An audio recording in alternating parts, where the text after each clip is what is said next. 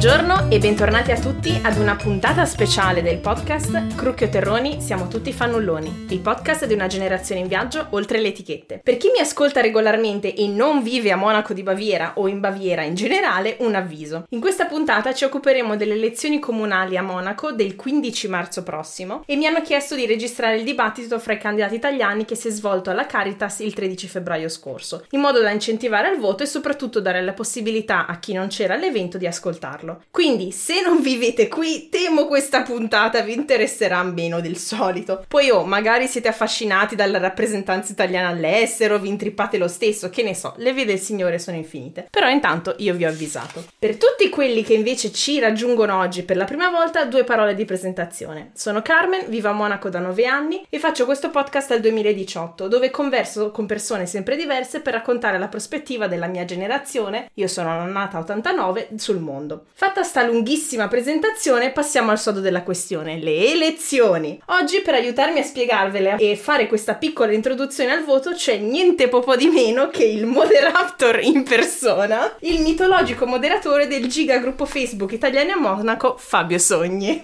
Buonasera, addirittura mitologico. Mitologico, sicuramente. Grazie intanto per esserti ritagliato questi minuti di tempo.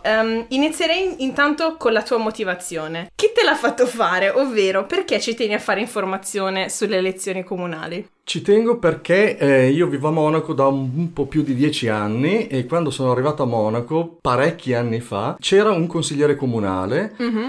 E poi per 10 anni o anche un po' di più non abbiamo avuto rappresentanti in consiglio comunale e devo dire che la differenza si è notata e si nota. Okay. Quindi questa tornata elettorale il numero di candidati italiani è elevato. Uh-huh. E quindi ritengo che sia un'occasione unica per portare gli italiani al voto e avere finalmente una rappresentanza. Mm-hmm. Sì, è interessante poi tra l'altro dal punto di vista della partecipazione elettorale che dicevano durante il dibattito che 6 anni fa solo intorno al 10% della comunità italiana ha partecipato e quindi... Questo è un tasto dolorosissimo, purtroppo non ci sono i numeri sull'affluenza per nazionalità, per vari motivi che posso anche comprendere. A livello informale ho ricevuto il commento di un importante uomo politico che diceva va bene ma voi insomma non è che contiate tanto, voi come... lì parlava degli italiani, non è che contiate tanto perché non votate, noi come italiani a Monaco contiamo molto perché siamo dappertutto, siamo la comunità più integrata, però a livello politico effettivamente contiamo pochissimo, proprio perché l'affluenza degli italiani è bassa e la partecipazione degli italiani nelle attività politiche è molto bassa. Quindi siamo quasi invisibili. Questa è la seconda motivazione per cui io mi sto prodigando per diffondere le informazioni. Se contro la tua volontà sei in questa stanza a registrare. Parzialmente contro. Va bene, perfetto. Allora, iniziamo appunto con la parte informativa. Chi può votare a questa tornata elettorale? Solo chi ha almeno la cittadinanza tedesca? E questa è l'informazione che fa veramente fatica a passare. No, possono votare tutti i cittadini di uno dei paesi membri dell'Unione Europea che abbiano la residenza, cioè siano registrati al Comune di Monaco da almeno 2 mesi. Importante dirlo perché l'ultima tornata elettorale il limite era di 3 mesi, per cui molte informazioni su rete o da amici e parenti sono vecchie. Questa tornata il limite è di 2 mesi. Ok, quindi se avete fatto la classica Anmeldung a Poccistrasse potete votare. Esattamente. Okay. C'è da dire la questione aire. Sì, giusto, importante. Anche questa trae in inganno molti italiani che dicono sì, io sono qui da una vita, però per vari motivi non mi sono mai iscritto all'aire, quindi non posso votare. Bene, per molti aspetti della vita a Monaco, e questo è uno di quelli, l'iscrizione aire non conta. Le autorità o gli enti pubblici bavaresi, monacensi e quelli italiani non si parlano, quindi anche se non si è iscritti a aerei si ha comunque il diritto di votare. Ok, quindi la Baviera e l'Italia sono separati in casa, non si parlano e quindi anche se siete non aerei potete votare. L'importante è essere ammeldati. Sì, poi ovviamente avere più di 18 anni e non aver perso i diritti civili. Sì, ok, vabbè. Passando alle cose più pratiche, come si vota? Ci sono le due opzioni, seggio però anche per posta, giusto? Esattamente, io l'ho sempre usata, la trovo molto comoda, salva dagli imprevisti, dall'improvvisa invito a una gita e anche per motivi scaramantici. Io sono un ficcanaso e voto sempre per posta perché mi piace l'idea di inviare il mio voto, poi magari mi succede qualcosa e lascio questa valle di lacrime. Io comunque riesco a contare nonostante sia anche dall'aldilà. Esatto, riesco a ficcare il naso fino all'ultimo.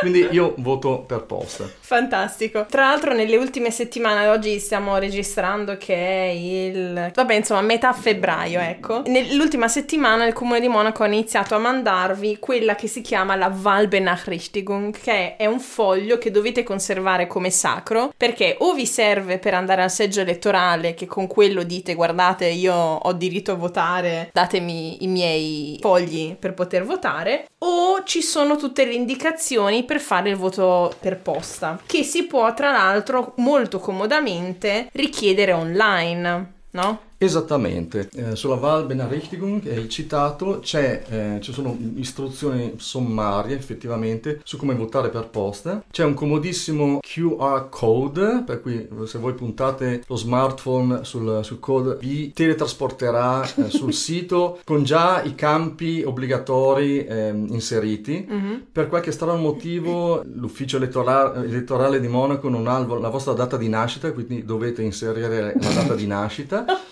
E dovrete marcare anche una casellina abbastanza criptica riguardo l'eventuale ballottaggio per il sindaco. Mm-hmm. C'è da dire una cosa, gli stranieri dei paesi membri EU possono votare anche se sono qui da 2 mesi, ma tutto è in tedesco, quindi io non so come può fare qualcuno qui da 2 mesi che vuole iscriversi per posta perché ha sentito il meraviglioso podcast e vuole farlo. Nel post su Italiani a Monaco io ho mandato le istruzioni con la traduzione dei vari campi, quindi se qualcuno vuole avrà alla fine del podcast i link con sì certo, con nella descrizione del podcast poi metteremo nelle show notes tutti i link possibili. Ok, quindi uno va su briefwahl-münchen.de e trova tutto. Tu perché ti piace votare per posta? Raccontaci un po' questa cosa. Oltre a questa cosa scaramantica che dicevi. Oltre no, perché questo è il motivo principale.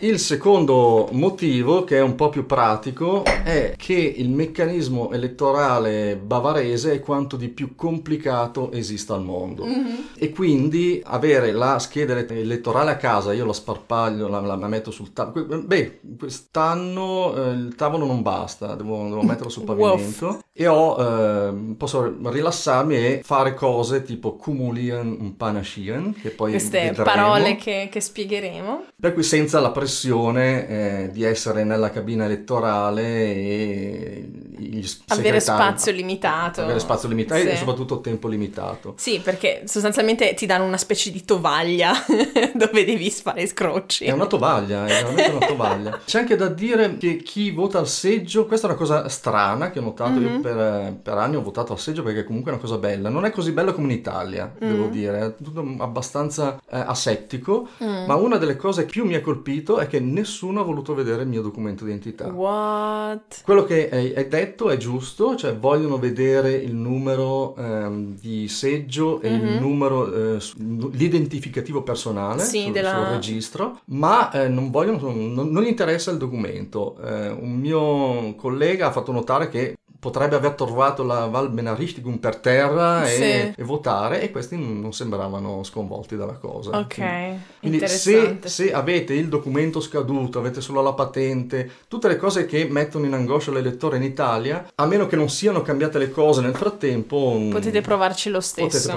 Basta avere la Wahlbenachrichtigung. Esattamente. Come dicevamo prima, è santa. Questo è un altro motivo per cui votare per posta non ha problemi, non devo presentare nulla, devo inserire solo i miei numeri presenti sul foglio e mi arriverà a casa il mio plico. Fantastico. Veniamo adesso alla prima cosa complicata di questo processo. Quanti fogli ci daranno al seggio? Se si va al seggio e si vota al comune di Monaco riceveremo 3 fogli. Il primo foglio è il più semplice di tutti perché col primo foglio si eleggerà l'Oberburgermeister. Come saprete Monaco ha diversi sindaci e un super sindaco, non so come tradurlo, sì. Un super borgomastro.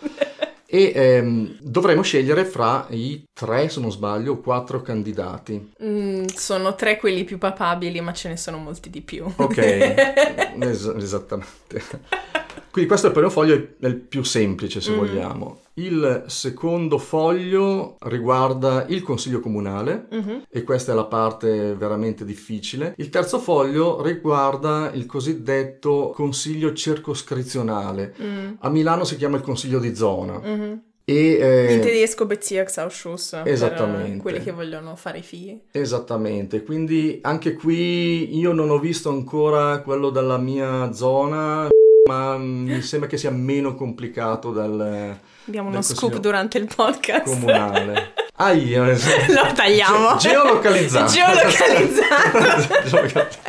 Comunque, quindi voti per il consiglio circoscrizionale, che appunto sono quelli che poi decidono delle cose più pratiche della vita di tutti i giorni, come, non so, creare un nuovo parco giochi per i bambini e cose di questo tipo. Tra l'altro, per raccontarvi, per farla breve qui in questo podcast, se sapete un po' di tedesco, ho prodotto per la fondazione di educazione civica dove lavoro un podcast sulle elezioni comunali, appunto in tedesco, dove spieghiamo anche che cosa fanno di diverso tutti questi organi che vengono eletti, quindi anche lì vi metto il link nella descrizione della puntata così vi potete informare ulteriormente. Quindi ci vengono consegnati questi 3 fogli di colori diversi perché è sempre bello votare in maniera colorata. Per concludere questa parte che è il cuore della nostra conversazione, la roba difficile, finiamo con queste 2 parole che sono temute anche dai tedeschi, panaschieren e kumulieren. Che vuol dire? Vuol dire che abbiamo a disposizione 80 preferenze, 80 voti, o chiamiamoli 80 punti. Questo che, scusa perché, se ti interrompo, sì. Gli 80 voti perché corrispondono 80 seggi nel consiglio comunale. Esattamente, quindi contemporaneamente ci sono le elezioni comunali anche in altre città bavaresi che hanno meno consiglieri. I concetti comunque sono equivalenti, solo che invece di 80 punti avrete 40 punti, per esempio. Però è importante sapere quanti punti si hanno a disposizione, il perché lo vedremo ora. E per descrivere meglio i concetti, cosa sono panaschieren, forse è meglio fare diversi scenari. Per esempio, lo scenario più semplice è: io ho le idee chiarissime, c'è un partito che mi piace tantissimo, mi piacciono tutte le persone all'interno di questo partito e quindi voto il partito. In questo caso è facile, metterò una croce sul simbolo del partito. In questo caso i miei 80 punti, voti, preferenze verranno distribuiti tra tutti i membri della lista di quel partito. Quindi ogni candidato riceverà un punto dal tuo voto sostanzialmente. E qui iniziano le cose complicate. Non è esattamente così. I punti vengono distribuiti in ordine di preferenza, cioè dal candidato numero 1, in realtà il candidato al numero di lista più il numero di posizione all'interno della lista, per cui il primo candidato della lista numero 6 sarà il 601. Se date un'occhiata o darete un'occhiata quando appariranno i facsimile, vedrete che in alcune liste i candidati appariranno 3 volte. Cosa vuol dire? Vuol dire che nella distribuzione questi candidati prenderanno automaticamente 3 di questi voti. Wow, ok. Questo vuole anche dire che gli ultimi in lista, se la lista ha più... Però diciamo già da 40-50 inizia a essere difficile. Diciamo questo. Quindi basta tenere in mente questo, che voi mettete la croce, distribuite i voti e gli ultimi è possibile che non prenderanno nessun voto. È un problema. È un problema. Perché? Perché a me di questa lista piacciono tutti, sono tutti bravissimi, però so che i primi candidati avranno questi 3 punti e via via, e gli ultimi candidati non ne avranno nessuno. Però c'è una persona in posizione numero 58 che invece è una persona validissima, io la ritengo perfetta per il ruolo di consigliere comunale, quindi si merita i miei voti. Ecco, io lo posso fare. Mm-hmm. Posso inserire nella casellina di questa persona il numero delle preferenze che io le voglio assegnare. Mm-hmm. E qui bisogna rilassarsi, respirare profondamente. Siete seduti, ossigenate. Posso mettere, non è uno scherzo, 2, 3 o X, o meglio X, 2 o 3. Mm-hmm. X o 1 vuol dire una preferenza, 2 vuol dire 2 preferenze, 3 vuol dire 3 preferenze. Mm-hmm. Cioè il numero massimo di voti per un candidato è 3, deve essere comunque 3. Indipendentemente da quante volte appare sulla lista. Esattamente, ecco. Mm-hmm. Non importa. Quindi questo, secondo me, è un elemento molto interessante di grande democraticità di questa elezione, che dici è complicata però ne vale la pena, perché ti consente, se conosci i singoli candidati che tu ritieni validi, di sconvolgere sostanzialmente l'ordine della lista che il partito ha deciso di dare. Allora, se possiamo fare una parentesi antropologica, io penso di aver trovato la motivazione di tutto ciò, nel senso, ci sono cose che in Germania sono incredibilmente complicate. Questo sistema elettorale, il sistema tariffario dei trasporti, sistema fiscale. Yes. Uno osserva e dice, ma sono stati fatti da pazzi. In realtà la volontà sottostante è quella di dare la maggior flessibilità possibile, mm-hmm, e quindi la maggiore possibilità di espressione del singolo. Mm-hmm. Quindi io, per esempio, nel sistema elettorale posso veramente sbizzarrirmi e riflettere nella scheda tutto quello che penso. Il prezzo a pagare è l'incredibile complicazione. Mm-hmm. Quindi, tornando al nostro sistema, complicato. Esatto. Complicato ma bello, perché ci piace strano. Esatto. Allora puoi quindi dare delle preferenze a persone che ti piacciono, però è anche l'opportunità, se ci sono delle persone che non ti piacciono, ecco, di cancellarle. Per esempio abbiamo detto che io metto la X sulla lista del mio partito, purtroppo gli ultimi non prendono questi voti, per cui metto i miei voti a mano e glieli faccio prendere. Gli altri prendono automaticamente i voti rimanenti, mm-hmm, no? Per cui metto la croce sul mio partito, do i 3 voti, gli altri si distribuiscono i miei 77 mm-hmm punti, voti, preferenze. Però c'è una persona che io ritengo non adatta a questo incarico, mm-hmm, per vari motivi. La ritengo veramente non adatta e la ritengo non giusto che si prenda i miei voti. Quello che farò è tirare una riga sul nome di questo candidato. Se ha 3 caselle, bisogna verificare se tiri una riga, se prende 2 voti, mm-hmm, oppure secondo me prende 2 voti. Si può fare col simulatore. Vedi, devi tirare, se tu proprio non gliene vuoi dare, devi tirare la riga su tutte e 2. Sì. Ma io direi semplicemente per queste cose, cioè per i vari singole opzioni, poi quella cosa meravigliosa che avevi trovato tu, che c'era 6 anni fa, di un simulatore del voto, abbiamo trovato il link a un simulatore del voto della città di Amberg, che è sempre in Baviera, che ha gli stessi meccanismi, quindi potete provare lì. Io lo consiglio vivamente, perché potete simulare la vostra scheda elettorale, perché una delle cose importanti è che il numero di preferenze non venga superato. Per esempio, esatto, un altro scenario è proprio il panaschieren totale. Cumulieren l'abbiamo visto. Abbiamo visto che un candidato può accumulare voti, fino a 3 preferenze. Posso veramente panaschieren a tutto campo, a tutta scheda. Per esempio, io conosco le persone del mio comune, mm-hmm, conosco tutti i candidati di Monaco, la cosa impossibile. Mm-hmm, sì. Quindi decido di votare non per partito, ma per tutte quelle persone che io ritengo adatte a questo incarico e a fare gli interessi della città. Quindi io non metterò nessuna croce su un partito, ma assegnerò i miei punti 1, 2, 3 a tutti i candidati che ritengo necessari, validi. Mm-hmm. E la raccomandazione è che però devo stare attento a non superare gli 80, non devo superare il numero di punti per ogni candidato e il numero totale di preferenze. preferenze, okay. Quindi questo numero magico 80.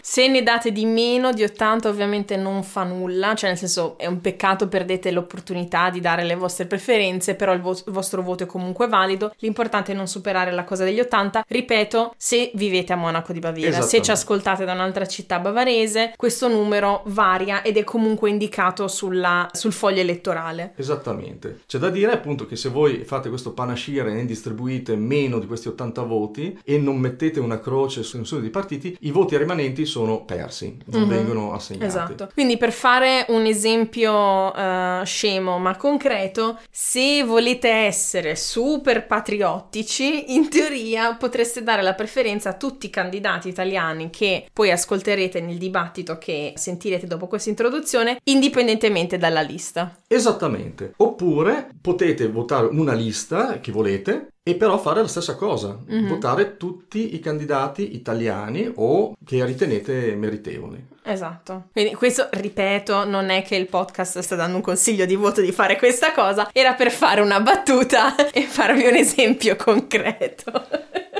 Ok, fantastico. Direi siamo riusciti a spiegare questa cosa complicatissima. Spero che nonostante questo abbiate ancora voglia di votare. A seguire adesso la registrazione del dibattito, ripeto, che si è svolto alla Caritas di Monaco, organizzato da Norma Mattarella, Académie des Nations, con quasi tutti i candidati italiani che si presenteranno sia per il Bezirksausschuss vari, quindi i consigli di circoscrizione, sia per lo Stadtrat, quindi il consiglio comunale. Ultime parole famose? Direi, con il rischio di finire nei guai, se ci sono ancora dubbi, perplessità, me ne pentirò, ma dico contattatemi. Ritengo questa tornata elettorale, tutte le tornate ovviamente, tutte le elezioni, ma questa in particolare è così importante che rischio mettermi in gioco in questo senso e invitare tutti quelli che possono a votare, e se ci sono dubbi di qualsiasi tipo a contattarmi sia tramite il gruppo Italiani a Monaco sia personalmente all'email che verrà segnalata. Ok, grazie mille Fabio per il tempo che ci hai dedicato. Grazie e a te, adesso buon ascolto del dibattito.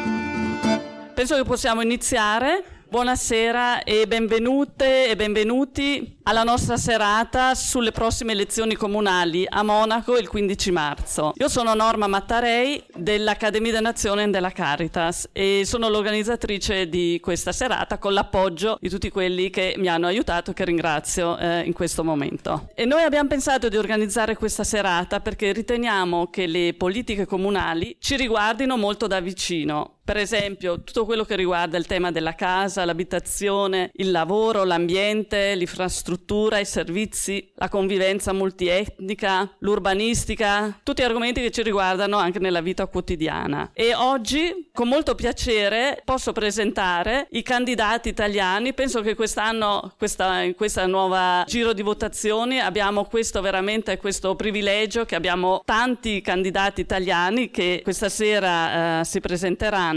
Per questo mi fa molto piacere, insomma, che abbiamo questa possibilità questa sera. Per cui ringrazio di nuovo tutti quelli che sono venuti questa sera, che siete qua. Ringrazio chiaramente tutti i candidati che hanno accettato e ringrazio soprattutto il nostro moderatore Marco Montemarano, che questa sera modererà la serata. Quindi passo la parola. Allora, io cercherò di essere brevissimo. Sono contento che mi sia stato affidato questo incarico, spero di svolgerlo al meglio. Non devo fare quasi nulla, del resto devono parlare loro. Allora, volevo solo dire due parole sulla questione dell'integrazione, che in questo caso diventa partecipazione, la partecipazione di noi cittadini comunitari, italiani nel nostro caso di oggi, alla politica comunale. C'è data questa possibilità, il diritto di voto. Allora, alle ultime elezioni comunali l'affluenza alle urne complessiva è stata di poco superiore al 40%, quindi le elezioni comunali in Germania non sono, qui a Monaco non hanno, come dire, non danno vita a un afflusso importante. Noi italiani, adesso non ho dati alla mano, non ho trovato dati affidabili, però credo che la percentuale dei votanti italiani alle ultime comunali non sia stata molto superiore al 10%, insomma comunque molto inferiore alla percentuale globale. C'è da dire, d'altro canto, come forse qualcuno di voi scorrendo le liste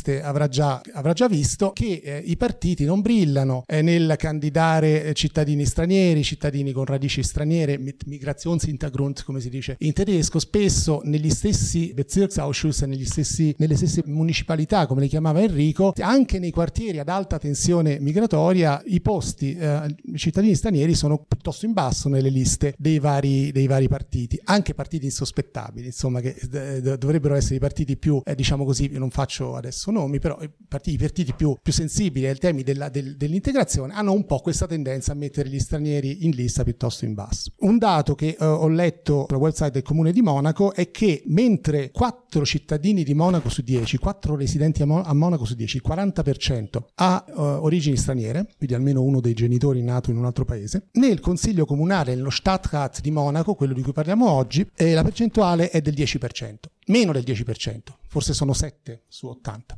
Allora, non è che se noi andiamo tutti in massa a votare questa partecipazione si tradurrà automaticamente in una maggiore rappresentanza. Non è così automatico, ovviamente, ma forse potremmo iniziare. Ovviamente voi presenti qua andrete tutti quanti a votare, se no non sareste neanche qui, siete interessati.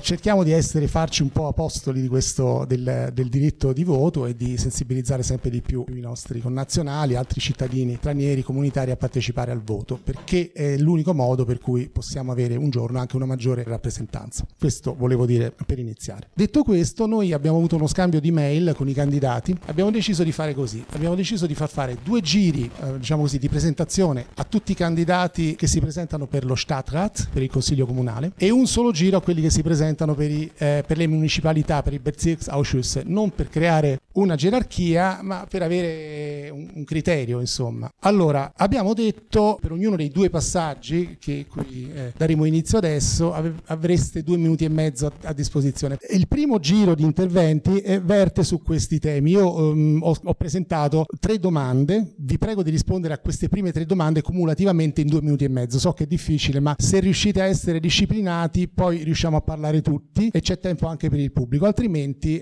qualcosa dovremmo tagliare a un certo punto. Allora, il primo, diciamo così, gruppo di temi riguarda questo: quanto conta il fatto di essere italiano nel suo impegno politico? In particolare, intendete portare avanti qualche tema specifico della comunità italiana, oppure l'integrazione degli italiani nel contesto tedesco non lo richiede più? E poi vi pregherei anche di dirci se secondo voi la forza politica che vi ha candidati rappresenta veramente gli interessi degli elettori italiani e degli elettori comunitari, degli elettori di origine straniera in generale. Ecco, comincerei con Elfi Padovan, che si candida con la forza politica Zuba, che è un acronimo, significa Zusammen Bayern. Prego, Elfi. Va bene, buonasera a tutti, grazie dell'invito. Marco Montemarano l'ha spiegato così bene come ci trattano sempre ancora, e per questo questa volta abbiamo detto vogliamo autorappresentarci, e ci siamo messi in un gruppo di interesse che si chiama Zusammen Bayern,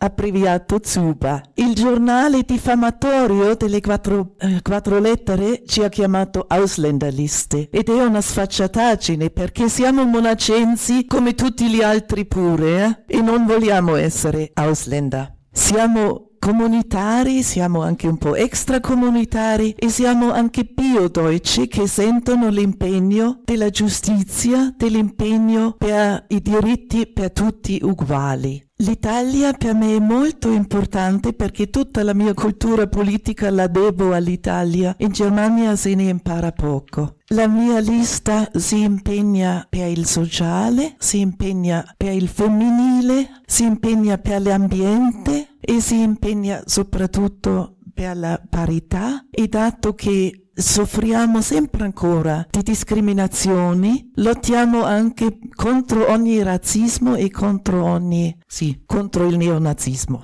che prende solo questo argomento perché non hanno argomenti veri. Bene, sì, grazie Elfi. E passiamo a Daniela Hümmer.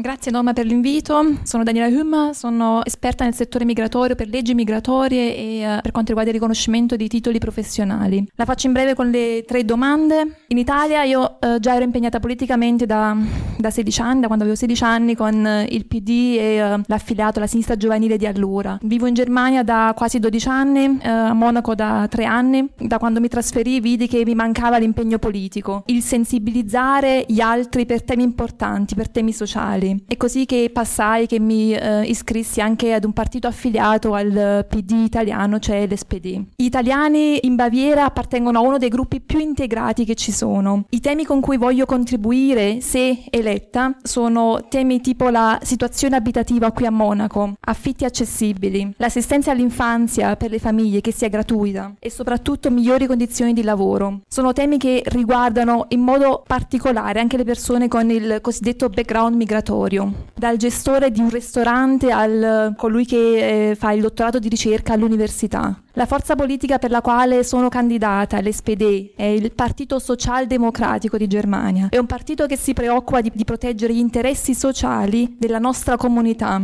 che rispetta le persone con background non tedesco, che non si associa con forze politiche fasciste solo per poter essere eletto, che ha a cuore il settore sociale e soprattutto chi non è nativo può apprezzare questi temi. Una scuola per tutti, l'assistenza all'infanzia gratuita, più migranti in posizioni lavorative e direttive, il diritto a riqualificarsi durante tutta la vita lavorativa, il salario minimo. Solo qualche esempio ne ho fatto adesso. Grazie. Bene, grazie Daniela.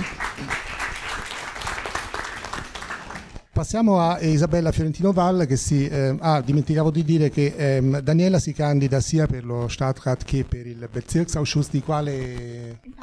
Benissimo, adesso passiamo a Isabella Fiorentino Wall, sempre della SPD. Isabella, prego. Buonasera a tutti. Lo dico all'inizio, parlo molto male l'italiano, perché sono cresciuto con la mia madre tedesca und deswegen werde ich viel auf Deutsch machen müssen. Ich hoffe, es ist okay. Mein Vater war nie da. Und se qualcuno ha bisogno della traduzione io potrei prestarmi. Tutti capite il tedesco, no? Benissimo. Grazie. Es ist für mich tatsächlich was ganz Besonderes, hier sein zu dürfen, Signora Mattarella. Grazie. Weil ich nie dazugehört habe. Für die Italiener war ich immer zu deutsch und für die Deutschen bin ich zu italienisch. Deswegen ist es für mich ein ganz großes Privileg, heute hier zu sein, obwohl ich die Sprache nicht wirklich spreche und obwohl ich für viele nicht wirklich zur Community gehöre. Deswegen ganz, ganz herzlichen Dank. Das ist was ganz Besonderes. Ich bin Isabella Fiorentino Wall, bin 37, bin verheiratet hier in München, bin Lehrerin für Englisch und Schulpsychologin und bin Stadträtin seit einigen Wochen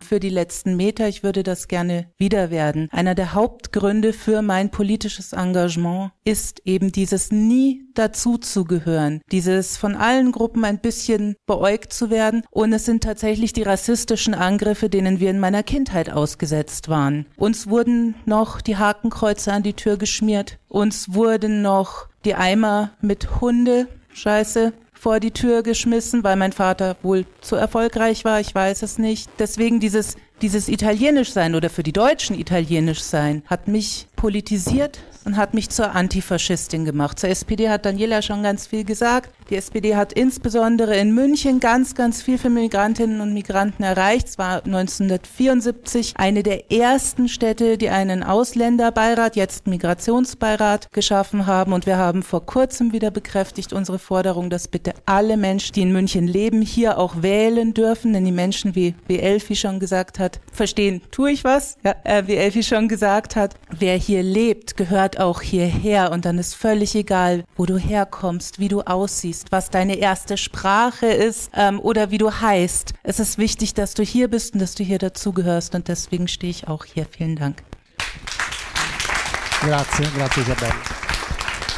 Allora, Enrico Bianco l'abbiamo già conosciuto, l'abbiamo già sentito parlare prima, ci ha presentato una parte del sistema elettorale. Ok, grazie, mi presento brevemente per chi non mi conosce, mi chiamo Enrico Bianco, ho 34 anni, vengo da San Donà di Piave in provincia di Venezia e da 5 anni abito qui a Monaco. Mi sento essenzialmente mi sento qui a casa perché provengo da una zona in cui abbiamo fortissimi legami con l'economia tedesca ed austriaca, per cui sono sempre cresciuto con questa pressante cultura tedesca, quindi nel momento in cui cui ho avuto la possibilità, perché purtroppo senza lavoro, di avere del tempo libero, di impiegarlo al meglio, ho deciso di venire in Germania, di imparare la lingua tedesca. Dopodiché, in epoca di Europa Unita senza confini, ho rilevato che qui le possibilità lavorative erano molto migliori rispetto al nord Italia. Per questa ragione c'è la domanda sul fatto che i partiti politici o il partito che mi ha candidato in qualche modo favorisca gli stranieri o meno. Si direbbe in tedesco un Füg, no? Nel senso, non ha senso nel momento in cui gli stranieri hanno difficoltà di inserirsi nelle strutture dei partiti, perché mancano comunque di relazioni interpersonali che si creano nel corso di anni o di decenni di vita in comune, a senso in cui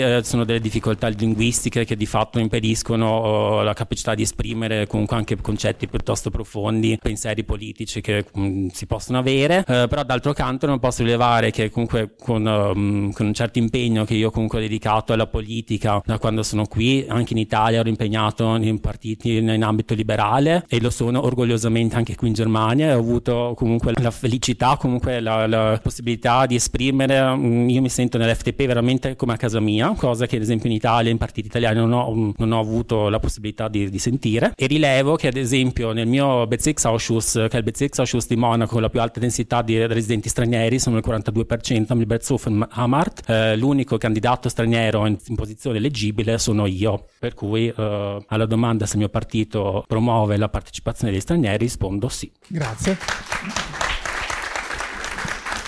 Lara Galli, candidata allo Stadtrat per la SPD. Allora, italiana, cosa significa essere italiana? Per me è un vantaggio per me, è un vantaggio per la SPD, il partito che mi ha cercata e che mi sostiene. Il mio percorso professionale mi consente di conoscere la normativa tedesca, la normativa italiana e il regolamento europeo. Dirigo il patronato Inca della CGIL e di conseguenza queste sono le mie competenze, diritto del lavoro, previdenza, sotto tutti gli aspetti. Sono a contatto costante, quotidiano con gli enti tedeschi e con gli enti italiani. Credo che sia un vantaggio per me, credo che sia un vantaggio anche per la SPD. La SPD è un partito socialdemocratico che rifiuta assolutamente un modello di società tribale, quindi gruppi divisi che ognuno porta i propri interessi, o peggio ancora dove forse, io da pessimista temo, ci stiamo dirigendo verso un modello di società di competizione individualistica. La SPD cerca un modello di collaborazione, significa manteniamo la nostra identità, ognuno deve mantenere la propria identità, però bisogna collaborare. Siamo tutti italiani, bulgari, turchi, ma siamo anche tutti monacensi. Questo è il concetto, quindi io credo che sia un vantaggio assolutamente essere straniera. Non mi hanno cercata perché sono italiana e per riempire le liste anche gli stranieri, per portare voti degli italiani, mi hanno cercato per un motivo preciso, sono un ponte tra l'Italia e la Germania. Il 43% dei residenti a Monaco di Baviera è straniero con Migrationsbeirat, è stato già detto, quindi sarebbe una follia non andare a chiedere la partecipazione degli stranieri in vista di questi obiettivi di un partito socialdemocratico. L'integrazione c'è, adesso rispondiamo a tutte le domande perché no, 2 minuti e mezzo c'è un secondo giro. È già passato il tempo, ok, scusate. Bene, allora la parola. Grazie Lara, la parola a Giulia Mimbang, che anche lei si presenta per la forza politica. Non è un partito, avete detto, come lo hai definito, Elfi? Un Wählergruppe. Un gruppo lista di votanti, sì. Siamo. Bene. Allora, io sono Marie-Julie Pot Mimbang, sono nata in Camerun. Tutti si chiederanno, ma cosa c'entra con l'Italia? Ma in realtà sono cresciuta a Milano, allora ho effettuato il mio percorso scolastico dal liceo fino all'università, sono laureata in scienza politica, laurea specialistica in integrazione europea. Sono a Monaco da quasi 10 anni e mi candido per la lista Zusammen Bayern. Allora, io inizierei prima di tutto con uno slogan, l'integrazione e partecipazione. Tutti si chiederanno, ma come mai? La nostra lista nasce perché? Perché ci siamo resi conto del fatto che la comunità italiana, ad esempio, è una delle più grandi qui a Monaco. Ci sentiamo a casa nostra anche qui. però al momento di prendere delle decisioni importanti, ad esempio a livello del comune, non ci sono gli italiani non sono veramente rappresentati, o italiani o francesi, spagnoli o chi vogliamo. Ragione, basta guardare ad esempio le liste elettorali dove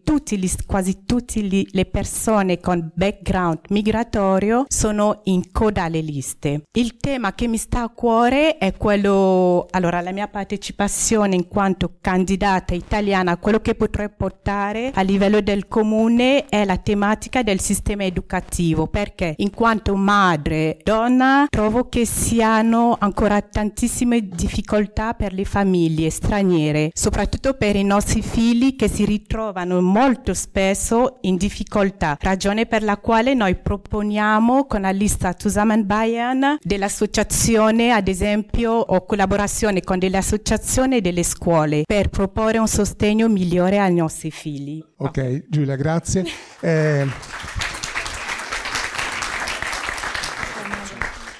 Comunque adesso c'è un secondo giro, avevamo detto, nel quale i candidati che avete già ascoltato interverranno di nuovo. Io ho proposto un pool di temi comunali, no? Come scuola, chita, famiglia, edilizia abitativa, circolazione stradale, trasporti, cultura, servizi pubblici o altro. Ricomincerei con Elfi Padovan. Quali sono le emergenze e quali sono i temi che a te personalmente stanno più a cuore? Il problema più scottante è senz'altro l'edilizia, gli appartamenti che mancano. Proprio il ministro-presidente Söder pochi anni fa ha venduto 30.000 appartamenti sociali a un avvoltoio speculatorio, e adesso non c'è da meravigliarsi che mancano gli appartamenti, e i monacensi già tutti, come tutti noi, pagano affitti proprio astronomici che sono una tragedia. Questo problema non vogliamo più trovarci tra 6 anni. Bisogna risolverlo adesso, costruire, prendere tutti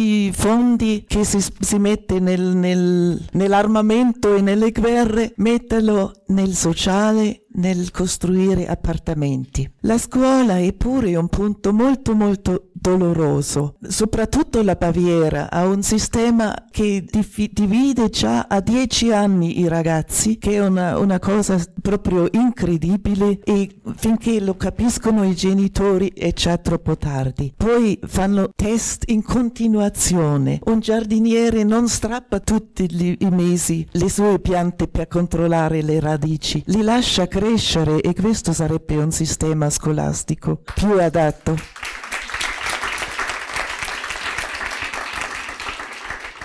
Poi i costi dalla chita fino all'università deve essere gratis, non si può far studiare solo i figli dei ricchi. Anche il materiale scolastico, che sono decinaia di euro, deve essere gratis, deve essere a disposizione di ogni bambino. La famiglia deve essere aiutata con consulti familiari, asili a sufficienza. C'è garantito dalla legge chita per tutti, ma non ci sono, non sono insufficienza in realtà. Il traffico, vogliamo la quota zero, altrimenti soffochiamo negli abgasi, no? Negli scarichi, no? E solo quando si offre viaggi col bus, col tram, col metro a tariffa zero faremo qualcosa per l'ambiente, che è la cosa più importante per i nostri figli, per i nostri nipotini e così via. Daniela, tu avevi già detto qualcosa, puoi approfondire comunque alcuni dei temi che di cui avevi parlato già nel primo intervento. Sì, nel primo intervento ho menzionato famiglia, salute, scuola, ma il tema sul quale sicuramente, se eletta, farò sentire la mia voce, è il tema lavoro. Sono referente per l'integrazione nel mondo del lavoro e sul mercato del lavoro, e quindi è un tema che mi sta davvero al cuore. Come si può migliorare la situazione di coloro, per esempio, che lavorano nel settore precario? Come si può fare in modo per avere più accesso ad informazione, per esempio sui temi il salario minimo, il riconoscimento di titoli professionali, la disoccupazione, persone il diritto a qualificarsi e riqualificarsi in altri settori per tutto il tempo della vita lavorativa, e come si fa ad ottenere che più migranti raggiungano posizioni direttive e non solo siano nel cosiddetto Dienstleistung. Questi sono temi che mi stanno a cuore e che voglio portare avanti in entrambi i campi, nello Stadtrat e nel Bezirksausschuss. Grazie. Prego Isabella, anche in tedesco, come ich sagte prima. Meine wichtigsten Themen sind Schule und Familie, weil mir zum einen in der Schule ganz viel gefehlt hat. Mir hat muttersprachlicher Unterricht gefehlt. Das merke ich jetzt hier, das merken Sie alle. Den gibt es inzwischen flächendeckend, aber er ist häufig nicht so, wie wir uns das vorstellen. Er ist im letzten Eck, er ist ganz hinten, er ist unwichtig. Deswegen ist es mir wichtig, dass wir überall da, wo wir Schulen umbauen, für den Ganztag, der so wichtig ist für alle Kinder, auch vernünftige Räume schaffen für den muttersprachlichen Unterricht. Den brauchen wir ganz dringend. Eine kleine Korrektur, liebe Elfi, das ist gesagt, die Bildung muss kostenfrei sein, von der Kita bis zur Universität. In der Kita ist sie es in München seit dem 1. September, das hat die SPD so durchgesetzt. Aber es gibt noch nicht genug Plätze. Bildungspolitik ist in vielerlei Hinsicht so wichtig, weil uns so viel verloren geht. Es gibt in München 3 Schulen, also 3 staatliche Schulen, an denen Jugendliche Italienisch lernen können. Es gibt für Kinder, die hier geboren wurden, keine Möglichkeit, sich das Italienisch, das sie sich daheim bei ihrer Familie erworben haben, anerkennen zu lassen. Die gibt es für Kinder, die im Ausland geboren wurden, für Kinder, die hier leben, nicht. Das halte ich für einen Skandal und daran müssen wir ganz dringend was tun. Wir müssen Familien doch darin unterstützen, das Potenzial ihrer Kinder, das aus Mehrsprachigkeit entstehen kann, endlich zu nutzen und zu fördern.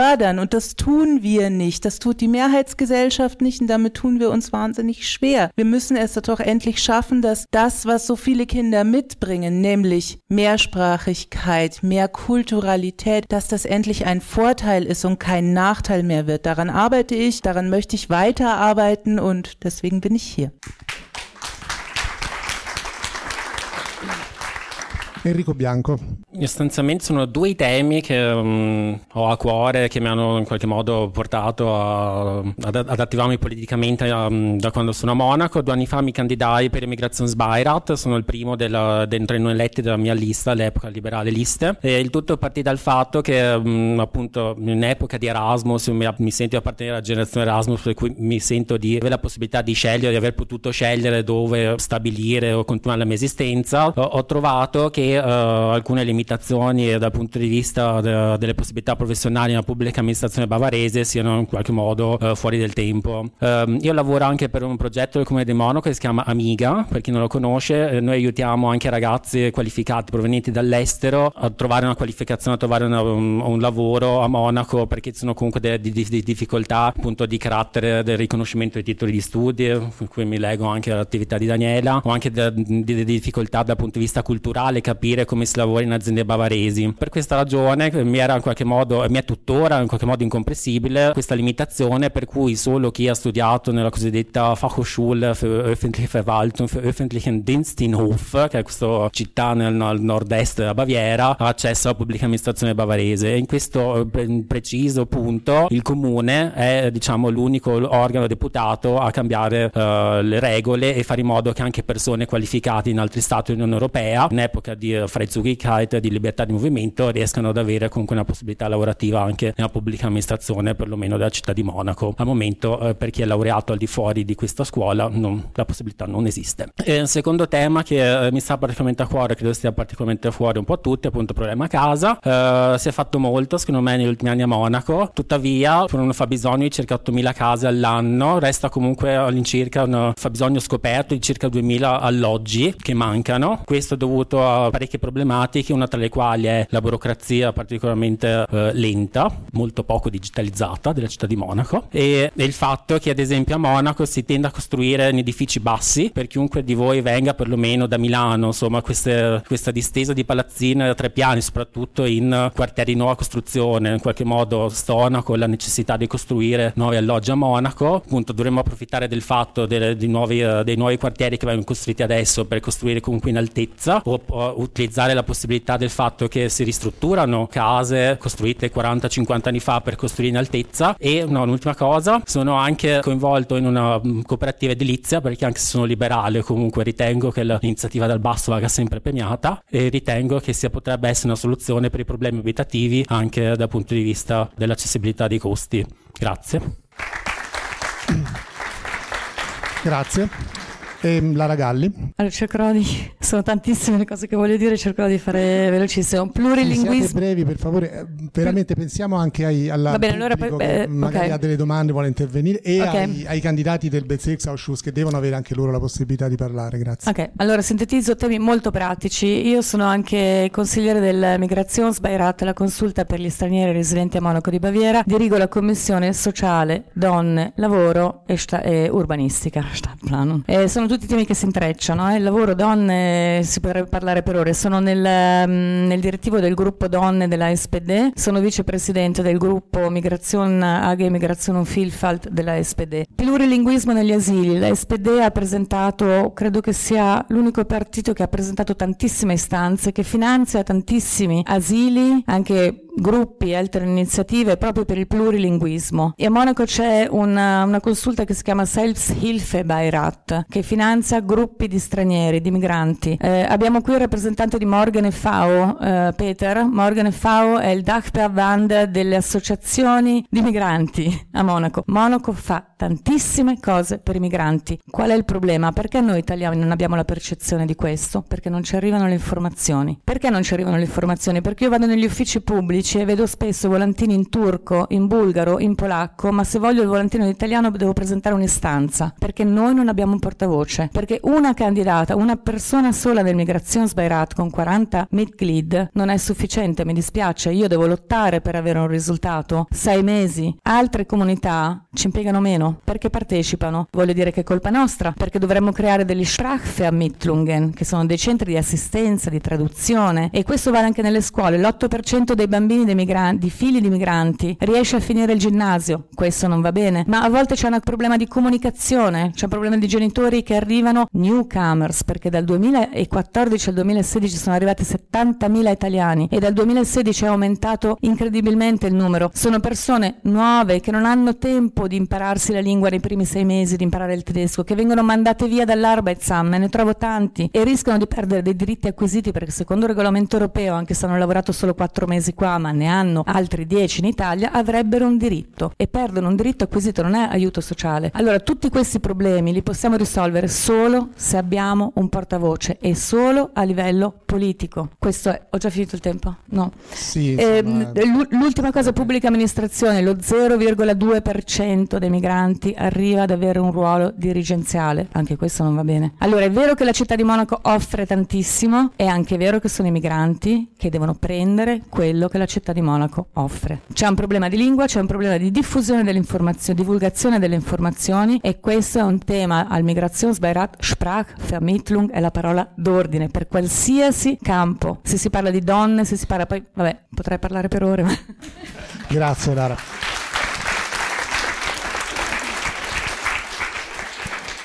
Giulia Mimbang. Esatto, come ha detto Lara, la città offre tanto, ma io penso che non sia ancora abbastanza, purtroppo, perché comunque se ci rendiamo conto che ci siano tantissimi problemi ancora nel sistema educativo, ritorno su questa tematica, perché penso che i bambini che hanno i genitori non tedeschi al 100% hanno tantissime difficoltà, ragione per la quale proponiamo noi di Zusammen Bayern di creare migliore sostegno e collaborando giustamente con delle associazioni per aiutare questi bambini in difficoltà. Il secondo tema per me è la donna, perché comunque è una correlazione dove si parte dal sistema educativo, dove la donna, se tu non hai una base di studio migliore, non riesce a trovare un lavoro migliore nel futuro. E se poi, allora, sono varie tappe. prima studi, se non hai una buona base non hai un buon lavoro, poi dopo arrivano i figli, se non hai la Kita-Platz o gli asili nidi non puoi lavorare, poi dopodiché invecchiando ti ritrovi con delle difficoltà, perché poi tante donne si ritrovano senza abbastanza soldi perché pensione, esatto, questa è la parola. Quindi noi proponiamo, noi di Zusammen Bayern vogliamo avere miglior sostegno per le donne.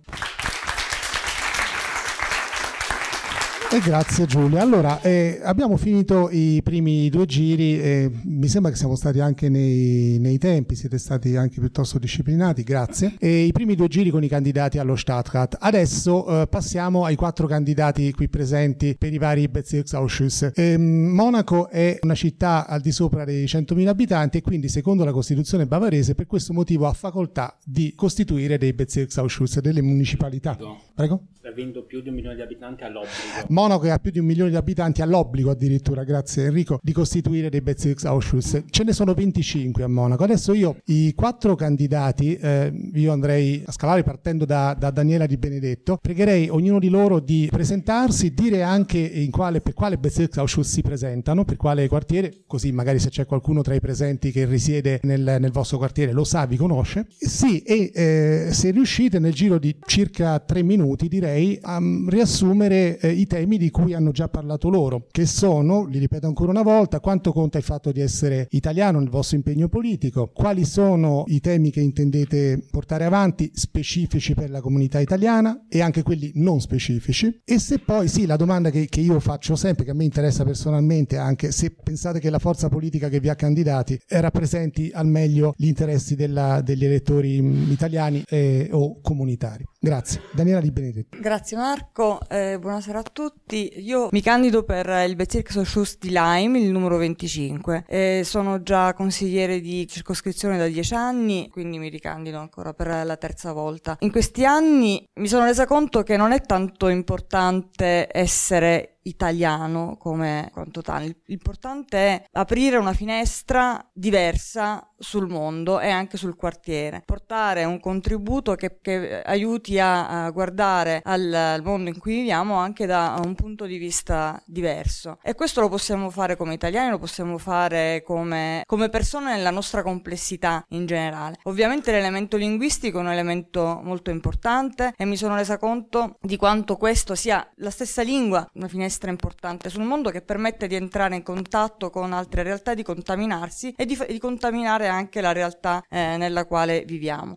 Forse la cosa della quale sono stata più orgogliosa nel mio percorso all'interno del Bezirksausschuss è stata quella di riuscire a far cambiare il nome di una strada che era ancora intitolata ad un ideologo del nazionalsocialismo con quella di una mamma artista ebrea che per accompagnare uno dei propri bambini e tanti altri bambini si è offerta di andare volontariamente ad Auschwitz e nei forni crematori cantando una delle canzoni che lei aveva scritto. Questo per me è una... Devo dire che questo è un po' il simbolo anche del mio impegno, e mi emoziono mentre lo dico, quindi se tendite la voce a tremare, perché ho dovuto combattere per farlo, perché la volevano chiamare Via dei 12 Apostoli, perché era vicina, perché la volevano chiamare con il nome di una persona nata qui a Monaco, perché... vogliamo dare un segnale, il nazionalsocialismo noi lo sostituiamo con l'apertura, con una storia di coraggio e di amore, punto. Ecco, poi per quanto riguarda l'SPD io mi candido, non so se l'avevo detto, con l'SPD. Io sono nata socialdemocratica da quando ero bambina, sono nata in un ambiente in cui di politica si parlava in Italia, in cui si parlava di resistenza in tutti i sensi, di associazionismo, e questa cosa me la sono portata quando sono arrivata qui in Germania. I primi 3 anni l'ho passata ad Augsburg mi sentivo un po' distante dal mondo dell'impegno. Quando sono arrivata a Monaco la prima cosa che ho cercato è stato un partito al quale iscrivermi, mi sono iscritta alla Democrazia Democratici di Sinistra e poi subito dopo all'SPD. Ecco, in realtà io sono qui a Monaco, nell'SPD sono iscritta dal 2006, pochi anni dopo mi sono candidata al Consiglio Comunale. Parliamo di partiti storici molto forti, con una tradizione molto forte, in cui la gavetta è estremamente importante. Il fatto che io dopo 2 anni di iscrizione al partito mi fossi candidata, vi dico soltanto questa cosa perché secondo me è importante, e che abbia avuto la possibilità di costruire pietra su pietra il mio impegno politico, e oggi credo di avere un forte network all'interno dell'SPD, penso che questo sia un importante segnale. È un partito che dà la possibilità a tutti di inserirsi, e a volte forse in questo, anche se noi tendiamo a lamentarci perché ci piace lamentarci, però in realtà il fatto di essere migranti, di portare un contributo dall'esterno, secondo me questo è un valore aggiunto, e all'interno dell'SPD secondo me viene riconosciuto, e secondo me se ci guardate lo vedete anche. Ecco, grazie. Buonasera, grazie Daniela. Adesso la parola a Sara Winkhaus. Prego, ognuno per il suo lavoro. Tempo, prego, sì, mi chiamo Sara Valentina Winkhaus Giuliani, sono italo-tedesca, mi candido per il Bezirksausschuss, che si dice Consiglio di Quartiere, come ho imparato stasera, Sendling. In effetti è stata la FDP che ha chiesto a me di candidarmi perché avevano bisogno di donne, e siccome io con la mia di donne forti che lavorano, per esempio come me, nel giornalismo. Io sono giornalista, sono, come ho già detto, italo-tedesca, ho lavorato sia in Italia che in Germania, e il tema per me più importante di tutti è quello della equalità, di rinforzare le donne e anche di aiutare alle famiglie e ai lavoratori, ai turnisti, anche ai freelancer come me, di avere possibilità di conciliare al meglio possibile il lavoro e la famiglia. Quindi abbiamo bisogno non solo dell'equità, che non siano a pagamento, ma anche di più posti dell'equità. E stavo anche pensando, siccome siamo nel XXI secolo, forse è possibile di trovare un metodo online dove uno può trovare, una famiglia può trovare un posto dell'asilo nido che è disponibile, come noi siamo già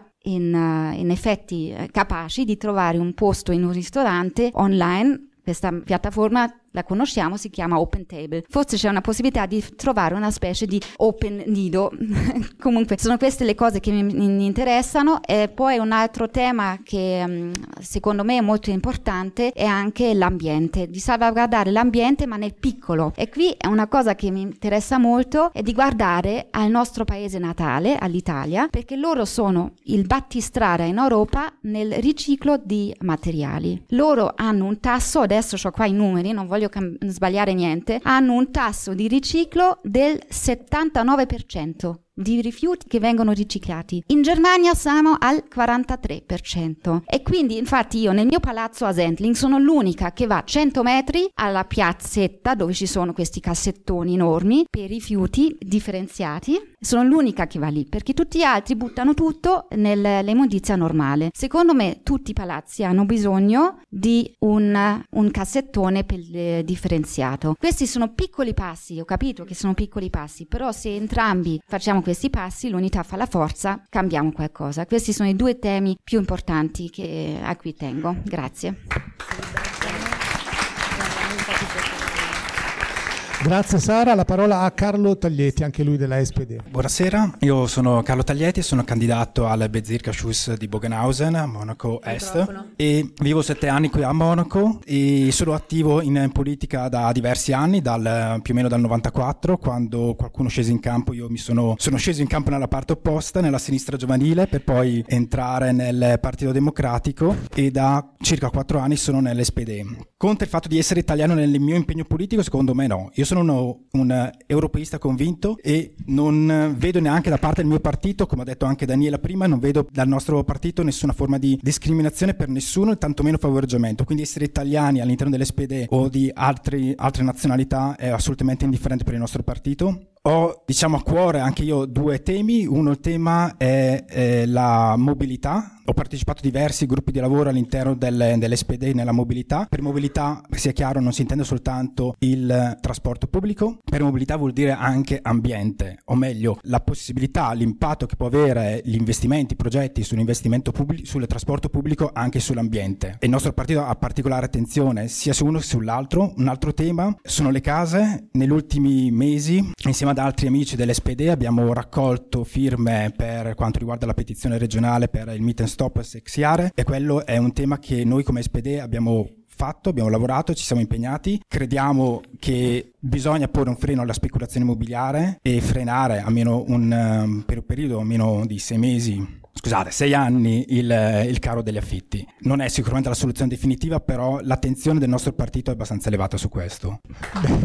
Bene. Grazie a Carlo Taglietti e per ultimo la parola tocca a Giuseppe Sinatra, anche lui per i liberali. Buonasera a tutti, grazie per l'invito. Spero che mi posso parlare abbastanza accettabile. Siccome che io ho fatto più che altro le scuole tedesche che italiane, io sono nato e cresciuto qua a Monaco di Baviera, si può dire che sono italo-bavarese. Iniziamo con le domande. Allora, che sono italo-bavarese l'ho già spiegato. Naturale che essere italiano è un buon vantaggio, soprattutto anche per aiutare anche tutti i nostri italiani che vengono per esempio anche freschi dall'Italia, che hanno prima, quando appena arrivano qua, un grande problema burocratico. Arrivano qua, hanno una grande muraglia cinese di incartamenti che non sanno neanche cosa farne, non sanno dove prenderli, non sanno da chi possono rivolgersi per traduzioni, eccetera eccetera eccetera. E in più anche cercano lavoro, dove vanno spesso ai ristoranti o altri posti dove vengono sfruttati, e questo non è giusto, spesso anche dagli italiani stessi. E questa è una cosa che si deve cambiare, perché vanno a finire in queste situazioni? Semplice, perché non hanno le informazioni e nessuno le aiuta. Quelli che li dovrebbero aiutare non lo fanno. E questo si deve soprattutto cambiare. Io per questo motivo anche ho scelto la FDP. In particolare, quali sono i temi specifici? Si parla sempre qui in Germania di integrazione. Sì, è giusto, però soltanto noi? Spesso non veniamo per niente aiutati, non veniamo per niente accettati. C'era un periodo addirittura che hanno detto gli italiani, sporchi, criminali, quello che era. Si parla di anni fa. Però stesso, ci sono sempre ancora alcune persone che la pensano in quel modo, e dobbiamo cercare di aprire la gente, di accettarli, o diciamo così che loro accettano anche noi, che comprendono anche i nostri problemi, che siamo una comunità, che ci aiutiamo, perché alla ben fine noi non siamo tedeschi, italiani, francesi oppure svizzeri, noi siamo umani e dobbiamo aiutarci a vicenda. E quello che anche io preferisco, che gli italiani, soprattutto quelli che vivono qui e anche quelli che vengono immigrati qui, che vengono molto, molto più aiutati, che hanno più accessi informazioni tramite la rete, e anche che possibilmente vengono anche aiutati in posti per esempio pubblici più possibile, con meno problemi per avere appuntamenti, che vengono accolti, che non devono aspettare 6, 8, 9 mesi per avere un passaporto. Questo è un problema, questo non lo possiamo fare. Ok, allora chiudo qua il discorso. Ho dimenticato naturalmente di raccontare della mia persona, Giuseppe Sinatra. Io sono nato e cresciuto a Monaco, io sono candidato del Bezirksausschuss di Bergam-Leim per la Heramastorf. Il mio progetto normalmente è il Werksviertel, soprattutto per il motivo che lì non si interessa a nessuno, ma però li costruiscono come matti, soprattutto più che altro uffici che appartamenti, e questo è un grande problema. E in più è anche infatti vuoti, speculazione immobiliare. E in più anche nessuno deve essere un veggente per sapere che se vengono costruiti tutti quegli edifici, la infrastruttura non li può tenere tutte quelle macchine, soprattutto se vengono dal di fuori verso dalla direzione di Hanoi, con tutte quelle macchine. Già adesso abbiamo nel Mittelring un grande problema di traffico, figuriamoci se adesso dopo 3-5 anni tutti gli edifici hanno finito di costruire. Questo è un grande problema, nessuno ne parla, però stesso verrà questo problema. Bene, vi ringrazio, grazie per la serata. Anche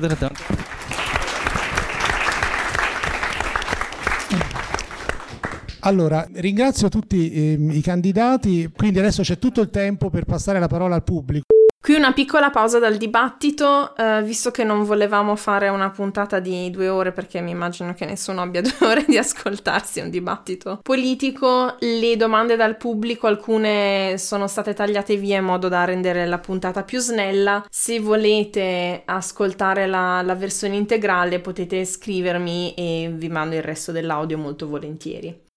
Allora sì, direi di accorpare alcune domande, 2, 3, 4 domande, e poi se c'è una domanda specifica, ripeto, a un candidato è ancora meglio, altrimenti poi su 3 o 4 domande daremo la possibilità a vari candidati di rispondere. Prego. Io non vi voterò perché siete italiani o italiane, neanche bavaresi, italiani, eccetera. Mi affido alla vostra coscienza, diciamo, di non sfruttare una comunità per un posto in lista. Ecco, questa è la premessa. La seconda premessa, io penso che queste elezioni comunali richiedono anche delle scelte di campo ben precise. Ieri c'è stato un incontro con i 5 candidati ufficiali al Mufatale, con i giovani, e sono usciti 3 temi principali, una München Nachhaltig, il traffico e il Wohnung, il problema delle abitazioni. Però sono anche uscite delle scelte ideologiche quasi. Ad esempio si parlava di questo referendum sul Mietenstopp, mi piacerebbe saperne di più che cosa vuol dire per voi. C'è anche stata la proposta di contenere i prezzi del Boden, come si dice, del terreno su cui costruire, e anche lì alla fine addirittura si è anche avanzato, qualcuno ha detto c'è anche la Enteignung, cioè la possibilità di espropriazione per fini comuni, per aiutare la comunità, oppure addirittura per il traffico si è parlato di un ticket a 365 euro all'anno per facilitare la mobilità pubblica. Si è parlato anche quando parlate di traffico, si è parlato anche di limitare il traffico all'interno del ring, ma questo vorrebbe dire aumentare il costo del parcheggio e anche diminuire il parkplätze, la possibilità di parcheggio. Cioè, sono cose che richiedono un approccio, diciamo, più ideologico, a cui vorrei che mi rispondete. Facciamo rispondere. Qui sono rappresentate fondamentalmente 3 forze politiche. Forse possiamo dare la parola a una persona per ognuna delle forze politiche. Questo vi chiederei a voi di... Allora, cominciamo dalla SPD. Chi vuole della SPD? Il Boden. Allora, Lara Galli risponde per, diciamo così, in nome, se siete d'accordo, dei candidati SPD presenti? Il Bodenrecht Dieter Reiter sta chiedendo da tempo di cambiarlo, quindi su quello non si può purtroppo discutere. L'ideologia della SPD è molto chiara. Monaco deve essere accessibile a tutti, non deve essere una città solo per ricchi. Ci sono altri partiti che magari invece la pensano così e gli va bene questo mercato immobiliare, lì è una scelta. La SPD chiede che siano penalizzati ancora di più i proprietari di appartamenti che vengono lasciati vuoti o vengono usati solo come bed and breakfast. Adesso non è che mi ricordo proprio tutte le... sì, traffico interno, la SPD è molto chiara su questo, vuole ridurre assolutamente il numero delle auto, quindi allargare le zone pedonali, il costo del parcheggio, ci dispiace tanto, dovrete usare meno l'auto. Voglio dire, adesso sto sintetizzando, ma le ideologie sono queste, dove si vuole arrivare è lì. Poi la situazione degli appartamenti, sono stati venduti 30.000 appartamenti dalla CSU e ce li dobbiamo ricomprare, la città di Monaco non ha i soldi per comprarli. Dieter Reiter ha proposto di costituire un fondo di investimento e si urla subito la speculazione. Insomma, le idee e dove vuole andare la SPD mi sembra abbastanza chiaro. Per quanto riguarda la situazione degli appartamenti, anche una cosa molto veloce, il Migrationsbeirat col Wohnamt e il Mieterbeirat sta costituendo un gruppo di lavoro per formare una piattaforma digitale ufficiale. È chiaro che non risolve tutto il problema, ma un pochino forse lo risolve. Cosa significa? Significa che ci sono persone anziane che vivono in 100 metri quadrati di appartamento, sarebbero ben felici di subaffittare una stanza a ragazzi che vengono a studiare per l'Erasmus, che non trovano neanche con l'università purtroppo ora, però giustamente non si fidano, non trovano una persona anziana, una donna anziana, non è che cerca in internet. Allora una piattaforma ufficiale della città di Monaco che possa far incontrare la domanda e l'offerta potrebbe essere una soluzione. Gli italiani non sanno dove cercare, la persona anziana non sa dove trovare gli italiani, e questo sarebbe, insomma, si risolverebbe. Ce ne sono tanti di Altbauwohnung abitati solo da una persona anziana, pensionati, che oltretutto si intrecciano molto i temi perché le pensioni sono sempre più basse. No, le ho chiesto di sintetizzare. Il tunnel, la mobilità. Scusate, ecco, no, le ho chiesto di sintetizzare, sono stato un po' brutale, però per dare, adesso volevo dare la parola invece ai candidati della FDP. Chi si fa portavoce? Enrico Bianco. Come ha detto, beh, le l'edilizia è un tema che mi sta a cuore, perché io stesso sono impegnato in una cooperativa edilizia, per cui conosco anche abbastanza approfonditamente il tema. Mi fa piacere che l'SPD abbia a cuore la parte più povera della popolazione. Dobbiamo prendere atto che i prezzi a Monaco sono i più alti di tutta la Germania, partiamo di 17 euro a metro quadro per noi per noi contratti chiusi adesso, e fino appunto a 17.000 euro a metro quadrato per comprare in quartieri come Heidhausen. Dopo 30 anni di governo SPD, insomma, un po' Fragwurde, insomma, SPD al sindaco dagli anni 90, per cui insomma io propongo altre soluzioni. Il nostro partito propone altre soluzioni, tanto più che lo Sprecher nel Bundestag è Daniel Föst, che è un membro dell'FDP, tra l'altro eletto a Monaco Nord, e l'unica soluzione per risolvere il problema casa è costruire più case. Purtroppo è così, Monaco cresce, in circa 16-18 mila nuovi abitanti all'anno arrivano a Monaco, l'economia cresce, disoccupazione al 3,4%. Io stesso vengo da una città che era una delle città con il numero di imprese artigiane più alti di tutto il Veneto, e negli ultimi 10 anni è stata decimata, per cui io non voglio vivere in una città con la decrescita infelice, scusatemi, però se mi permetto. L'unica possibilità per creare nuovi appartamenti, concordo sul fatto che bisogna mantenere con quegli spazi verdi che esistono in questa città, che fanno comunque il bello di questa città, appunto per questo bisogna sfruttare meglio lo spazio che è già stato costruito. Vedo nelle periferie, nel Frankfurter Ring dove abito io, parcheggi, supermercati pieni di macchine, dove potremo costruire, come ad esempio la GVG ha fatto al parcheggio del Dantebad, in 8 mesi 50 appartamenti. Si può fare anche in altri spazi usati molto male. Sul tema mobilità, come giustamente ha detto Lara, dobbiamo in qualche modo rivedere le nostre abitudini di trasporto. Le U-Bahn sono nel pieno delle loro capacità, nel senso che non possiamo inserire più treni, ad eccezione di alcune tratte, però purtroppo la capacità è al limite. Bisogna prevedere comunque dei nuovi percorsi circolari che non esistono a Monaco, esistono in altre città, tipo a Milano esiste, a Madrid una linea circolare, a Monaco non esiste, per cui coloro che si vogliono spostare da periferia a periferia devono comunque passare per il centro, e favorire per i parcheggi i residenti piuttosto che le persone che vengono da fuori ed entrano a Monaco in macchina.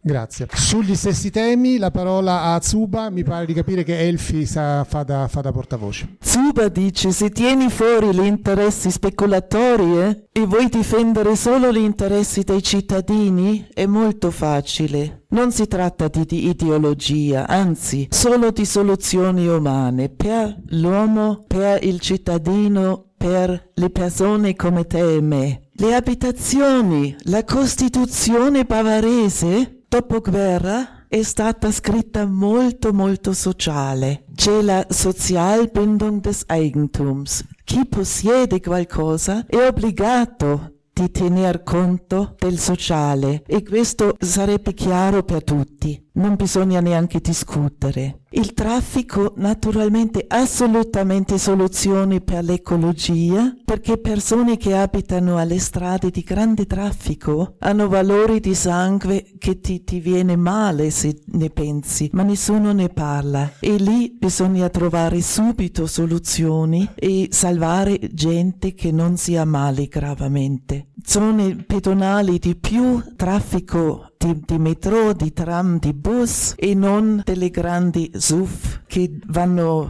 al caffè o alla chita. Sì, certo, c'è Giulia che vorrebbe aggiungere ancora qualcosa. E poi in realtà penso che per il problema del traffico sarebbe molto importante creare degli spazi di co-working che aiuterebbe le donne ma anche gli uomini. In questo modo lo spazio di co-working permette di ridurre il traffico, che tutte le persone entrano in città con le macchine. E poi quello che noi proponiamo come soluzione a questo problema è delle giornate senza macchina, a piedi, semplicemente con i mezzi di trasporto, vietato. Un po' come si fa a Milano, si usa le targhe alternate, qui si potrebbe anche fare così. Questo volevo dire. Ok, grazie Giulia. E c'è Sara anche che vorrebbe aggiungere qualcosa allora. Scusate, solo un attimo, perché abbiamo parlato adesso del traffico e anche dei bed and breakfast. E io sono della stessa opinione che bisogna evitare, anzi bisogna trarre un limite per chiarire bene chi affitta da tanto in tanto il suo appartamento, perché per esempio io spesso,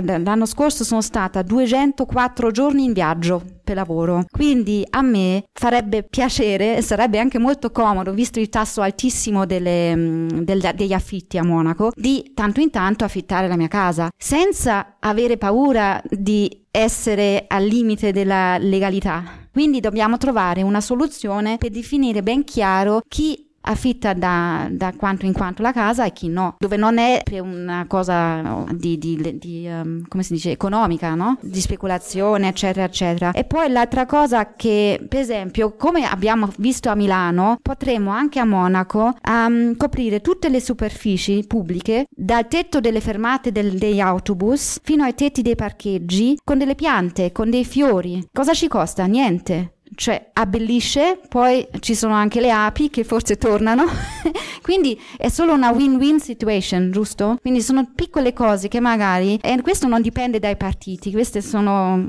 cose che la gente intelligente ci arriva, non importa, noi siamo, alla fine siamo tutti umani e anche europei, quindi basta lavorare insieme. Allora, c'è ancora Isabella Fiorentino Wall, effettivamente così diventano 2 Interventi per ognuna delle forze politiche presenti. Nur eine ganz, ganz kurze Antwort für die Bed-and-Breakfast-Geschichte. Es gibt eine Regelung, die besagt, dass du 8 Wochen lang dein Apartment untervermieten darfst, ohne dass es eine gewerbliche Nutzung heißt. Das ist also ohne, dass du Ärger bekommst, aber nach 8 Wochen musst du es anmelden. Nein, es ist tatsächlich keine Grauzone mehr. Das ist letztes Jahr im Landtag geregelt worden.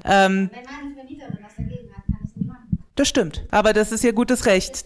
Aber 17 € der Quadratmeter sind doch das eigentliche Problem, das wir haben. Und das ist doch das Hauptproblem und da brauchen wir mehrere Dinge. Müssen wir zum einen bauen und dazu brauchen wir aber Fördermittel. Für die ist der Freistaat, also für die ist Bayern zuständig und liefert sie nicht. Und zwar ganz massiv nicht. Zum anderen hat der Freistaat nun mal, es ist ein paar Mal schon gesagt worden, 33.000 Wohnungen verkauft, ohne sie verkaufen zu müssen. Und zwar nicht an die Kommunen, die sie haben wollten, sondern an den Höchstbietenden, der jetzt in den letzten 3 Jahren die Mieten um 30% erhöht hat. Immer an der Obergrenze dessen, was möglich ist. Ich kenne so viele Leute, die raus müssen, weil sie sich's nicht mehr leisten können, weil der Freistaat verkauft hat. Darüber müssen wir uns unterhalten und nicht über Untervermietungen. Das ist ein Randproblem.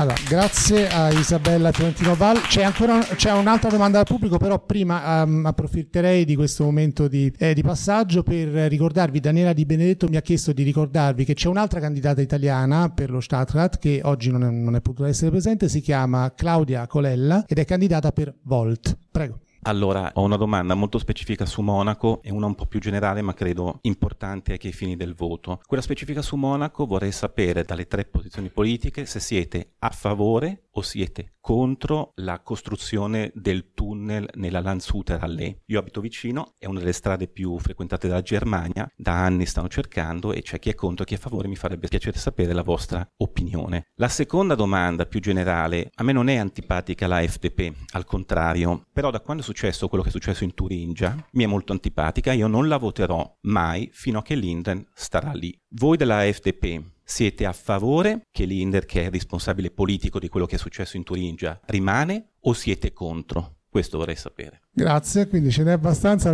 per un altro dibattito di 2 ore. Allora, va bene, possiamo cominciare anche per questa domanda con il candidato della FDP, effettivamente, e poi sentire gli altri. Landshuter Allee, risposta è sì.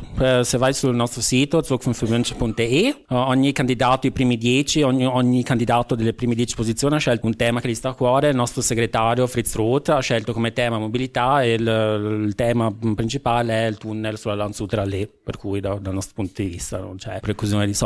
Sulla seconda domanda, diciamo che me l'aspettavo, per cui vabbè, pare abbastanza evidente. Beh, è chiaro, cioè, che sono contro qualsiasi tipo di posizione estremista fascista, mi pare abbastanza evidente, e come liberale sono esattamente alla parte esattamente opposta di qualsiasi posizione estremista, di destra o sinistra che sia, e sono d'accordo con te, nel senso che io stesso mi sarei aspettato il mio segretario avesse fatto un passo indietro, purtroppo non l'ha fatto, probabilmente i risultati elettorali futuri lo porteranno a migliori consigli. Grazie. Per la SPD chi vuole rispondere alla domanda sul tunnel? Sentiamo allora Isabella Fiorentino Wall. Also grundsätzlich bin ich für die Untertunnelung, weil es die Anwohner vor Ort ganz direkt entlastet. Aber auch so eine Untertunnelung wird unser Verkehrsproblem nicht lösen. Wir brauchen nicht immer bessere Infrastruktur für Autos, sondern wir müssen immer bessere Infrastruktur für Fußgänger, Fahrräder und öffentlichen Verkehr schaffen und die Autos so weit wie möglich aus der Stadt halten. Grazie, e adesso vorremmo sentire ovviamente...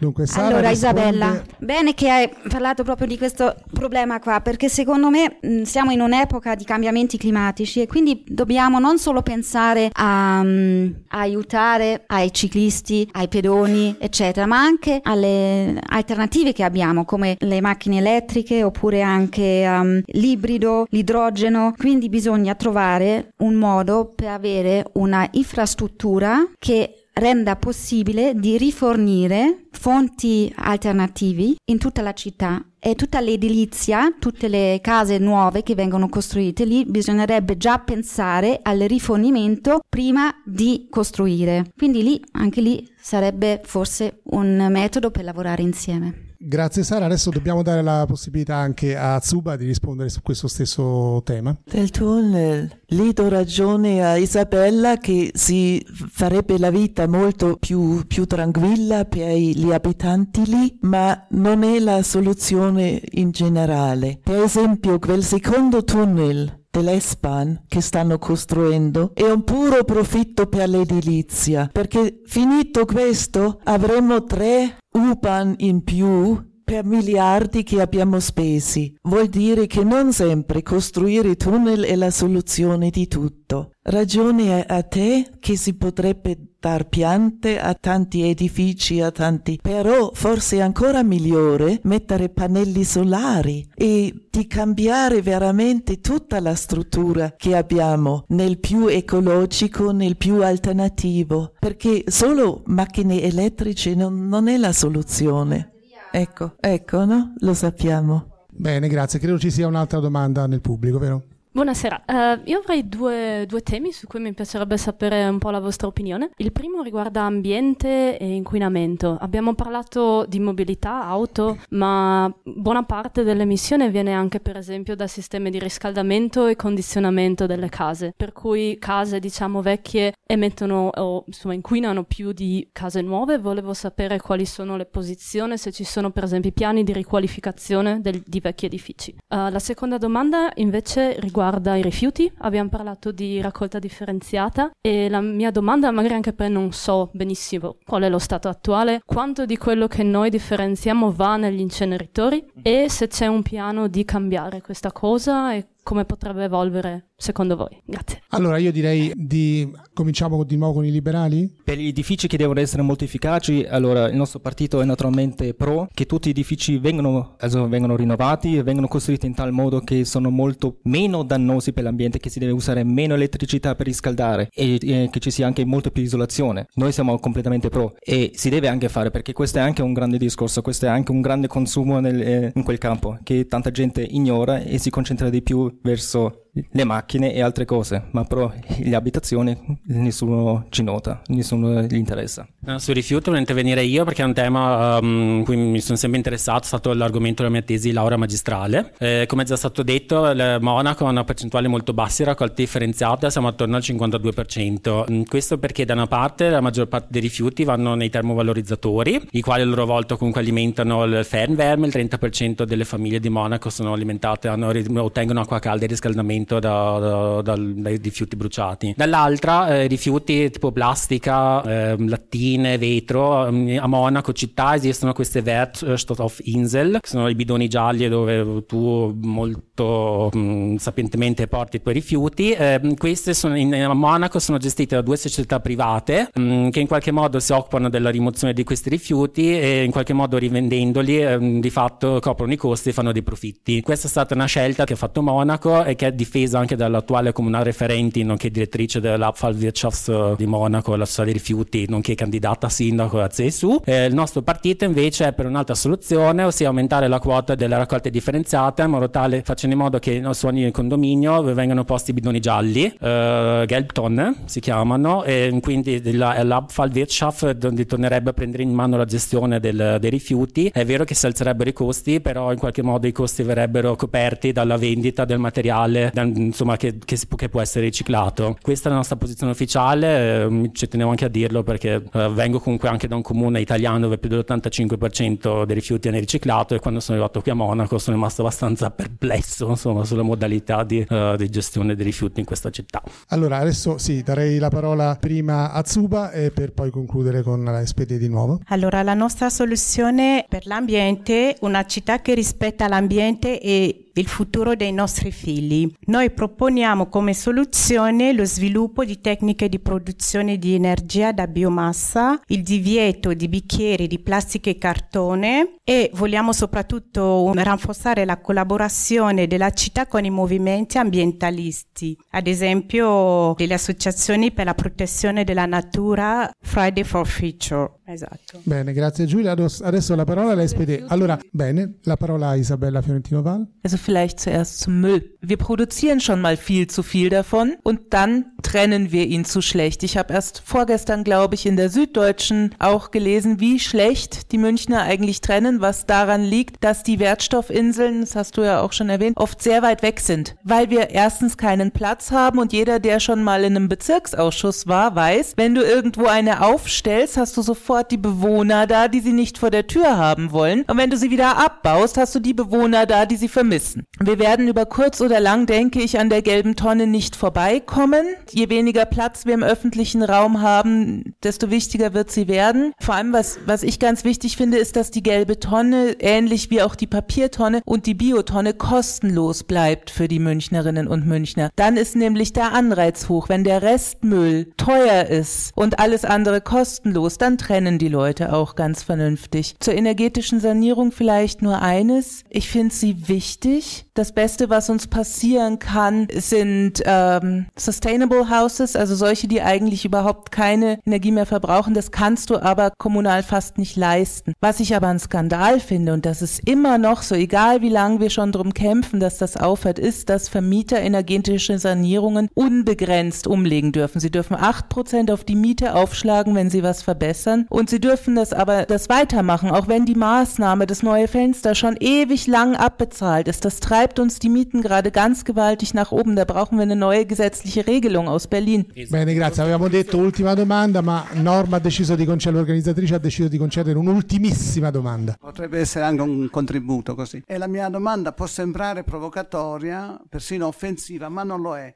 Richiede semplicemente una risposta. È questa. Qual è la probabilità che uno di voi venga eletto e quanti voti deve prendere per essere eletto? Grazie. Quanti voti non lo so, e qual è la percentuale non lo so. Io so solo una cosa: gli italiani non bastano, è chiaro, per nessuno di noi, e quindi la mia preghiera è: voi siete, questa sera voi andrete a votare, e immagino, non lo so, tutti, comunque siete interessati, partecipate, c'è una comunità fuori che in parte è interessata, in parte no. Voi siete questa sera i nostri moltiplicatori. Immagino che siate anche integrati nella società tedesca, quindi moltiplicatori non solo con gli italiani. E noi siamo tutti, credo, comunque partecipiamo alla comunità, cioè non siamo solo nella comunità italiana, siamo integrati nella comunità tedesca in tanti gruppi. Io con il Migrationsbeirat, ma immagino con le associazioni, tutti abbiamo contatti. Quindi come si fa a dire quali sono le probabilità? Un po' dipende da voi e il resto lo facciamo noi. Allora, in qualità di moderatore mi permetto di aggiungere una cosa. Io, considerate che se non esistesse il voto di preferenza, ci ricordava prima Enrico che si possono mettere da 1 a 3 voti per ogni candidato, anche di partiti diversi rispetto a quello che avete votato. Se non ci fosse questo voto di preferenza, questi 80 punti che voi potete distribuire, i candidati entrerebbero nel Consiglio Comunale in ordine della loro posizione nella lista. Questo voglio dire, cioè l'elettore ha la possibilità di sparigliare, ha la possibilità di far entrare anche persone che sono state stranieri, che sono stati messi in basso nelle liste, possono entrare nel Consiglio Comunale se voi date a loro il voto di preferenza. Giuseppe Sinatra. Allora, quali possibilità ci sono? Questi sono i candidati. Se ci fossero un po' di più, la possibilità sarebbe ancora molto più alta. Questa è la risposta. Bene. Forse Isabella voleva aggiungere ancora qualcosa? Ist eigentlich schon alles gesagt. Die Dreier sind wahnsinnig wichtig, die Häufelstimmen bestimmen die Präferenzen. Ansonsten kann ich jetzt sagen, im Bezirksausschuss bin ich garantiert drin, da bin ich Spitzenkandidatin, da müsste schon viel schief gehen. Und im Stadtrat sieht es relativ gut aus. Die SPD müsste 28% holen, dass ich wieder in den Stadtrat einziehe. Beim letzten Mal waren es 32, ist also durchaus machbar. Dreier helfen natürlich sehr. Il Bezirk sono al posto 9 e il Stadtrat sono al 70 però. Ecco, ad esempio Daniela al posto numero 70 avrebbe poche possibilità se non ci fossero i voti di preferenza, solo per fare un esempio. Ovviamente. Per esempio al Bezirksausschuss 11 dove sono candidato per il Wertstoffinsel, sono al secondo posto, per la FDP è un Bezirksausschuss difficile perché è un Hochburg SPD, è un quartiere operaio, però diciamo sono l'unico nome strano, addirittura è apparso anche un articolo esotico, è apparso un articolo, chi vivrà vedrà.